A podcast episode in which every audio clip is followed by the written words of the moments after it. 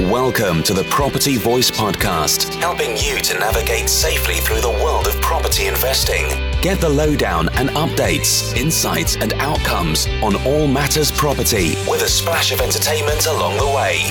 The Property Voice, a voice to trust among the crowd. Now, let's get started with your host, Richard Brown.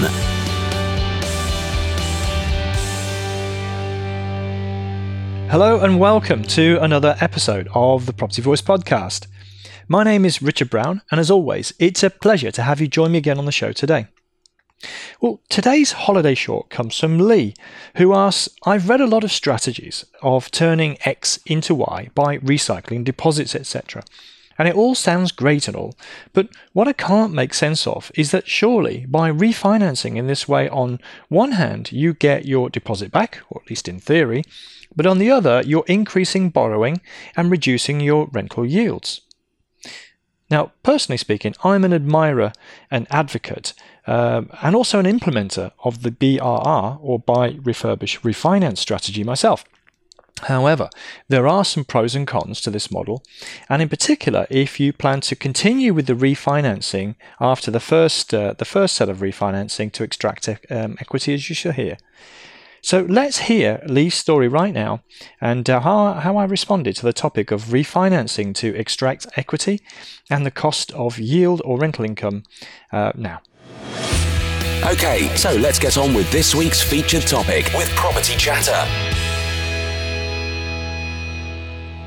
So, this is what Lee had to say in his own words. Hi everyone, this is my first post on here, so go easy on me. Uh, hopefully, we do. Uh, my business model is simply to buy one or two bedroom uh, buy to let flats with good yields and potential for capital growth.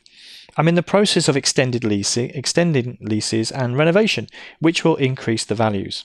Then I plan to refinance, pull out cash, reinvest. You know the drill. And so that's commonly um, the BRR strategy that uh, Lee's just described there. I've read lots of strategies turning X into Y by recycling deposits, etc., and it all sounds great and all. But what I can't make sense of is that surely by refinancing in this way, on the one hand, you get your deposit back, at least in theory, and on the other hand, you're increasing borrowing and reducing your rental yields. Surely this is, is bad long term if we keep refinancing to the point of our original nest egg turning into a non profitable investment due to large fees. What are other investors doing at this stage? Do we sell or hold? Thanks in advance, Lee. So there you go. That's what Lee had to say, and I'll just uh, I, I kind of responded in two parts to him, so I'll just outline that now, and I'll, as usual, just try and embellish a little bit if I think it's helpful or relevant. Hi Lee. Um, here's what I do. I set a minimum return on cash investment after refinancing and the net monthly cash flow after all costs then I only refinance to the extent that I get to cover both of these hurdle rates. So I get over the return on uh, investment and I get over the minimum uh, net monthly cash flow after all costs after I've refinanced. I won't refinance if I don't hit those two um, benchmarks effectively. But to the wider question, uh, this is where I'm perhaps going to go into something of a bit of a rant. But um, to to the wider question of how far do you go with a refinancing strategy, as it's been mentioned a couple of times, uh, I hear it quite a lot actually, I will share some of my views on this topic. A policy of constantly refinancing does sound very appealing, that's for sure, as it provides additional capital to help grow the portfolio further as more equity can be released as house prices grow. However, it can also be rickly, uh, sorry, rickly? risky and reckless too, as you shall hear. First of all, HMRC will not let you offset any mortgage interest on the borrowings above the original purchase price of the property. So that's when the mortgage balance gets equal to or above the original purchase price of the property. So it's not the gross development cost, it's the original purchase price. So therefore, it becomes less tax efficient once you refinance above the original purchase price. And it means you actually need to have even better returns when you refinance above the original purchase price in order to offset the tax drag that's going to come along because you can't offset any of the additional interest above the original purchase price. And that's just not even touching on some of the other tax changes that we're all aware that are out there. Second, if you listen to those that came unstuck during the last financial crisis, and these uh, cycles, uh, well, they're that. They're cyclical. So it will repeat itself again. Um, some say the 18 year cycle, economic cycle, property cycle. Doesn't matter if it's 18 years or not, there are cycles, so it will be repeated. And, and those whose affordability levels, and also those with higher loan to values, were the ones that got taken down. I've heard of people with hundreds of properties whose loans could still be serviced from the rents, yet still had their properties either forced to sell, uh, additional equity um, added in, so financial contribution to bring the loan to value down, or even repossessed, and which in which case they lost everything. And if you don't believe me, just spend a few minutes actually reading the terms and conditions of one of your loan or buy to let mortgage agreements to see what nasty surprises are lurking in there. You might be a little bit shocked. Third, apart from the compound growth effect, which does make some sense during the portfolio growth phase, also assuming you don't grow forever, if you are investing primarily for income, then it does rather defeat the purpose to then reduce your income, main, merely to add more to your uh, portfolio purely by taking on uh, greater debt. Now, I have caveated that. I'm saying if you're growing and you don't necessarily need the income in the short term, BRR, the recycling strategy, is very good at making your money work harder for you. Um, and you, you sort of uh, you take some income along the way, but you don't take as much as you perhaps could have done. But you know you're deferring the issue. So if you don't need the income in the short term, BRR is quite good. But it, just don't ignore some of the other warning signs that I'm actually flagging here, especially with constant refinancing. Fourth, the mortgage prisoner and tax hostage traps. If you find yourself in a position of needing to sell, and you know people say I'm never going to sell, I'm going to hold this property forever, um, but believe me, circumstances change. Illness can strike. Uh, you could face lending issues. Uh, high interest rates could force your hand, etc., etc. We cannot predict the future. Uh, tell me somebody who can, and I'll sh- oh, well, I'll call you a li- I'll call them a liar probably, but uh, you cannot 100% predict the future. You can predict some trends, but definitely not exactly what's going to happen, especially not in our own lives or even in the in the world around us. But if you uh, if your mortgage is above the original purchase price by a sufficient enough degree, the capital gains tax bill might not be covered from the net equity that you realize at the time of selling. Uh, and that will be, you know, more likely in a, in a downturn when you possibly need to sell the most. Equally, if you want to remortgage and are constantly at, say, 75%, then a 10% drop in house prices will mean you would be unable to remortgage and maintain the same uh, mortgage debt level. Both of these issues could be very uncomfortable and costly to manage through. So that's the uh, the mortgage uh, prisoner and tax hostage uh, traps. Uh, kind of similar.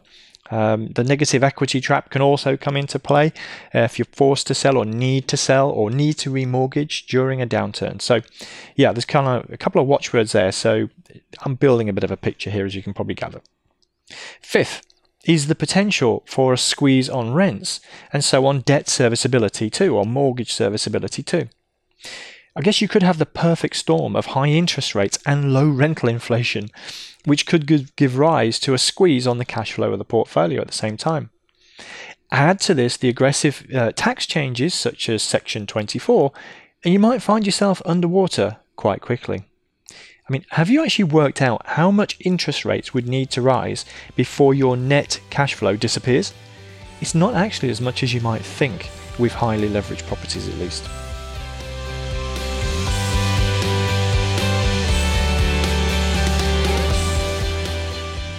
Sixth, unforeseen external events. So we've talked about some uh, unforeseen, of, excuse me, unforeseen circumstances in our own life, such as illness and, and you know other changes of circumstance. Uh, this is really more referring about external events. Uh, it could be policy changes that could affect uh, affect us. For example, nobody expected the three percent stamp duty premium, nor the Section 24 mortgage interest relief restriction, nor the removal of fair wear and tear allowance, nor the punitive uh, capital gain tax uh, approach to property investors versus other asset classes, but they, and indeed far more besides, all happened. And so they can all affect us adversely. including to our existing portfolio in many cases, because Section 24 is retrospective, regardless of what people say. It affects our existing portfolio, therefore, it's retrospective. What we did um, when we bought properties in the past is now being affected by these new rules, is what I mean. So, what's next? Well, it could be rent controls, it could be Section 24 for companies, it could be wealth taxes, there could be a no deal Brexit, etc., etc. In reality, I don't really know either, if I'm honest with you. But that's exactly why it's better to adopt a sensible approach to lending, in my view.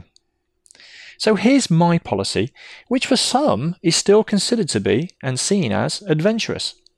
So with a BRR strategy, I refinance up to the original purchase price of the property or occasionally up to the gross development cost only. The gross development cost includes your costs and fees and works and that sort of thing on top, so it's usually higher than the um, purchase price of the property.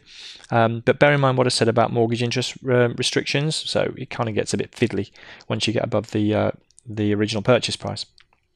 But then I let the uh, loan to value fall naturally over time to a more comfortable level. So if I've refinanced to 75%, uh, loan to value, and that's then equivalent to the original purchase price of the property. I've kind of gone fairly high leverage to moderately high leverage there, but I'm just going to let that slide over time. I'm not going to be tempted to uh, remortgage and take more equity out of that property uh, thereafter. I will then reinvest the limited uh, cash or profit that's been released into new projects, which will allow a more manageable growth strategy. And um, of course, you know, as I'm letting the uh, loan to value fall on some of the older properties, the average loan to value on the portfolio is starting to fall as well. And I'm hedging the risks in a variety of ways as well, such as having multiple lenders, which makes it harder for any one of them to grab you where it hurts, or different investment locations, whether that's a re- an area, a town, a region in this country, or even different countries. If you've listened to me, you know that I adopt that approach. Um, different strategies. So, strategy for income, strategy for growth, different uh, trading strategies as opposed to an investment strategy. For example, I take after the original refinancing. Now with BRR, some people do it immediately, so they'll do the project, they'll um, and they'll refinance within say six months. Maybe they'll pay cash, maybe they'll use bridging finance, refinance within six months. That's one model. Another flavour is to refinance say after a couple of years. So you just take a buy-to-let mortgage initially, and then you refinance after a couple of years. Just maybe take a two-year fixed rate. That's another flavour. Um, so refinance at that point in time, um, uh, and um, so I've lost my train of thought. That's amazing. But then, ah, no, sorry, that's what I'm saying. The second refinancing uh, or the point of refinancing to take a long term fixed rate mortgage at that time. So, five years or more is what I'm talking about there. Two or three year fixed rates still provide some risk, in my point of view, in my opinion. Uh, for example, interest rates could rise quite quickly. Uh, then there's the cost of refinancing. So, there's a lot of cost involved in refinancing. So, bite the bullet, go five years. Yes, it might you might pay a slightly higher rate, but you'll have financial security for a period of time, which will also allow uh, time for rental uh, increases to accumulate. But have at least one property with a low or no debt on it. I know that's going to be hard when you start or when you're growing, but as you start to, just you know, think about that. Maybe, maybe you can start to bring one down. Maybe have a repayment mortgage. Maybe over overpayments on one property to get that one down. And it's amazing that will be a get out of jail free card at some point in the future. But equally, have a contingency fund. Have some money set aside. Have you got? Could you cope with a replacement roof on a terraced house if you needed to replace it? Could you pay for a lease extension on a flat of twenty-five thousand pounds or more if you needed to extend it and you couldn't get mortgaging without doing so? Not many people have this money set aside, so start to build your contingency fund. And that's why I always recommend having a provision uh, coming out of rental income to set aside for this contingency fund. Don't rely on remortgaging to pull out money. Don't put it on uh, you know consumer debt like credit cards if at all possible. But equally, have multiple income streams. I've talked about this last week, so perhaps revisit the um, podcast episode from last week to get a, a view of what these multiple income streams could look like. It could be income from employment, it could be um, dividend income or interest income, it could also be other businesses, etc.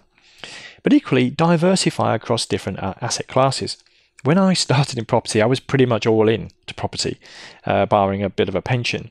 Uh, but as I've grown, I've also spread a little bit into different asset classes as well. So uh, it's been, it would be tempting to, to go all in on property forever, but I've just started to diversify my interest into different asset classes as I've gone along. So have that discipline perhaps to do that. When you start, I recognize you've got one lump of money and then you've got to use it. But as it grows, perhaps, you know, start to diversify a little bit and allow an average loan to value across the uh, my entire portfolio. So, as I mentioned, um, I'm perhaps refinancing maybe up to 75% loan to value, uh, which might be equivalent to the original purchase price for a property. If I've added value, of course, that's how I get the uh, equity that's still in the property. But then I'll let it, you know, drop naturally, the loan to value that is over time, hopefully as house prices increase. And so I've got a mixture of loan to values in my portfolio. Some of the older ones are starting to drop down now, so it brings my average down. And the point of this is that um, on average, if there was a 20% drop in house prices, I don't think we've seen 20% in a single year, but over a couple of years, 2008, 2009, we got close to that, definitely. Um, if there was that sort of level of drop in house prices, you know, if I've got an average loan to value of, let's say, 60%, then I should be able to absorb overall across the entire portfolio, uh, that 20% drop in house prices. And when I say absorb, it's not just uh, being able to service the debt, it's also being able to remortgage and sometimes it's just having the read lender terms and conditions. They may have a clause which says something like you need to have a minimum 75% or whatever percentage you took um, loan to value or a minimum of 25% equity in your property or in your facility or across your portfolio. Otherwise, we're going to ask you to top it up or we're going to invite you to sell the property or we're going to take it off you. That's what happened literally to some people during the last crash. So that's why I'm, I adopt the approach that I do. But in summary, um, an aggressive and repeating refinancing model can indeed be extremely tempting, but also extremely dangerous at the same time under the, under the right set of circumstances. And when the market is buoyant, everybody's piling in, they're refinancing, and they're spending or reinvesting the cash. But each summer is followed by a winter, and some winters can be brutally harsh. Okay, so as you can tell, this is something I've thought about quite a fair bit, and it worries me how some investors do not really consider or even know many of these points. So um, I've tried to get some out of there and uh, make make people more aware. There's some people who feel the fear and do it anyway. Of course, that's one of the mantras. So, yeah, they're aware of it and they're just doing it and perhaps recognizing the risk, but taking those risks anyway. But sometimes, when you bravely rise above the barricades and charge into battle, you do actually end up getting shot. Okay, off for a cup of tea now is how I finished and signed off that message uh, for Lee. But there you go. That's the end of another holiday short. Um, I hope you enjoyed that one. Um, I'm not sure if I'm going to have another one coming up next week or not. You'll just have to wait and see. But as a reminder, the show notes can be found over at the website, thepropertyvoice.net, or if you want to talk about anything from today's show, just talk about property investing more generally, you know you can email me, podcast at thepropertyvoice.net, and I'd be more than happy to hear from you. But once again, all I want to say is thank you very much once again for listening to the Property Voice podcast this week. And until next time, it's ciao ciao. Thank you for listening today. Now head over to thepropertyvoice.net for more inspirational content and get updates through our mailing list. Join us next time on the Property Voice podcast. And if you enjoyed the show, please don't forget to rate us on iTunes.